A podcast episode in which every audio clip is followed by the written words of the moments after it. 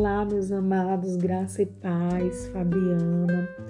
Vamos para uma palavra no nosso devocional Rios de Deus, uma reflexão que está lá em 2 Timóteo, no capítulo 3. Eu vou ler a partir do verso 1. A minha Bíblia fala: extrema corrupção nos últimos tempos. Sabe, porém, isto, que nos últimos dias sobrevirão tempos trabalhosos porque haverá homens amantes de si mesmo, avarentos, presunçosos, soberbos, blasfemos, desobedientes a pai e mães, ingratos, profanos, sem afeto natural, irreconciliáveis, caluniadores, incontinentes, cruéis, sem amor para com os bons, traidores, obstinados, orgulhosos, mais amigos dos deleites do que amigos de Deus tendo a aparência de piedade, mas negando a eficácia dela. Destes, afasta-te. A palavra de Deus nos adverte para nos afastar dessas pessoas, dessas pessoas que permitem que o mal governe, permitem que o mal prevaleça, resistem ao Espírito Santo. E nós não podemos resistir ao Espírito Santo, nós não podemos resistir à palavra de Deus, porque a palavra de Deus opera uma transformação em nós, de dentro para fora. A palavra de Deus nos lava, nos limpa, porque a nossa natureza ela é pecaminosa. A tendência da nossa carne são todas essas características aqui ruins que não condizem com os frutos do Espírito Santo de Deus. Então, uma vez que nós admiramos uma pessoa, uma vez que nós mostramos o caminho para essa pessoa e essa pessoa insiste em se afastar de Deus, insiste em virar as costas para Deus, a, a própria palavra de Deus nos orienta a nos afastar, a nos afastar desse tipo de pessoa que é avarento, que é caluniador, que é cruel.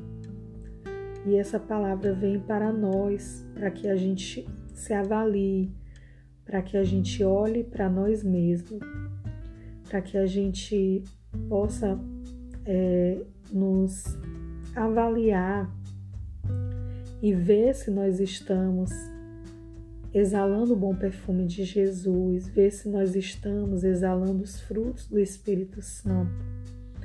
Isso é muito forte para nós porque a Bíblia diz que no final dos tempos, nos últimos dias, o amor de muitos esfriaria.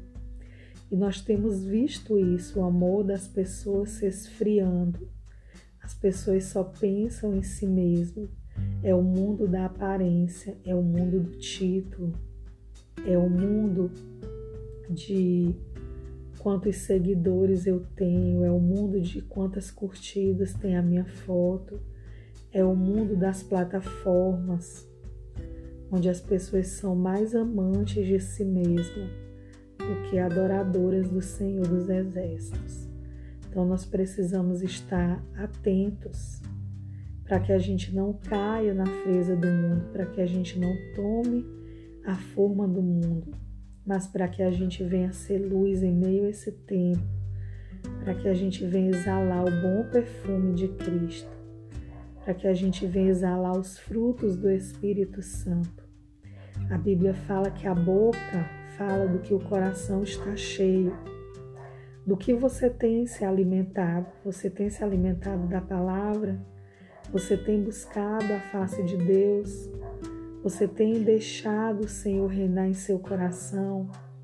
Porque se você estiver se alimentando da palavra, se você estiver buscando a Deus, você vai exalar a Jesus. Aonde você colocar os seus pés, a luz de Jesus chegará. Aonde você entrar, vai entrar a presença de Deus, porque você é casa, você é sacerdote real, você é escolhido por Deus para refletir a sua glória. Você é escolhido por Deus para ser usado por Ele, para ser um canal de bênção aqui nesse tempo no tempo em que o amor de muitos está frio, no tempo em que o mal está reinando no coração de muitos, no tempo em que as pessoas estão mais preocupadas com a aparência, estão mais preocupadas com o que os homens veem. Nós precisamos ser lembrados de que Deus não olha como o homem, Deus vê o coração. Então, guarde o seu coração, guarde o seu coração em Jesus, guarda o que Deus tem depositado no teu coração. Não deixa se perder. Tudo que Deus tem depositado no nosso coração é um tesouro precioso. Tudo que Deus tem depositado no nosso coração são valores que não se perdem. São princípios, princípios inegociáveis. Queria deixar essa palavra para você, que você possa fugir de tudo aquilo que desagrada a Deus, que você possa fugir de todo sentimento, domine a sua mente. Não deixe que nenhum sentimento fora da visão de Deus reine na sua mente. A Bíblia fala que a nossa, a nossa parte é fazer morrer a nossa natureza pecaminosa. Como nós vamos fazer morrer a nossa natureza pecaminosa? É uma luta diária, é uma guerra diária. E eu só vou conseguir fazer morrer a minha natureza pecaminosa quando eu busco a face de Deus, quando eu busco a palavra de Deus, quando eu permito que o Espírito Santo remova aquilo que precisa ser removido. Não resista ao Espírito Santo. Não resista, deixe ele remover o que precisa ser removido. Deixe ele governar sua mente e governar o seu coração. Amém? Fique com Deus, fique na paz de Jesus.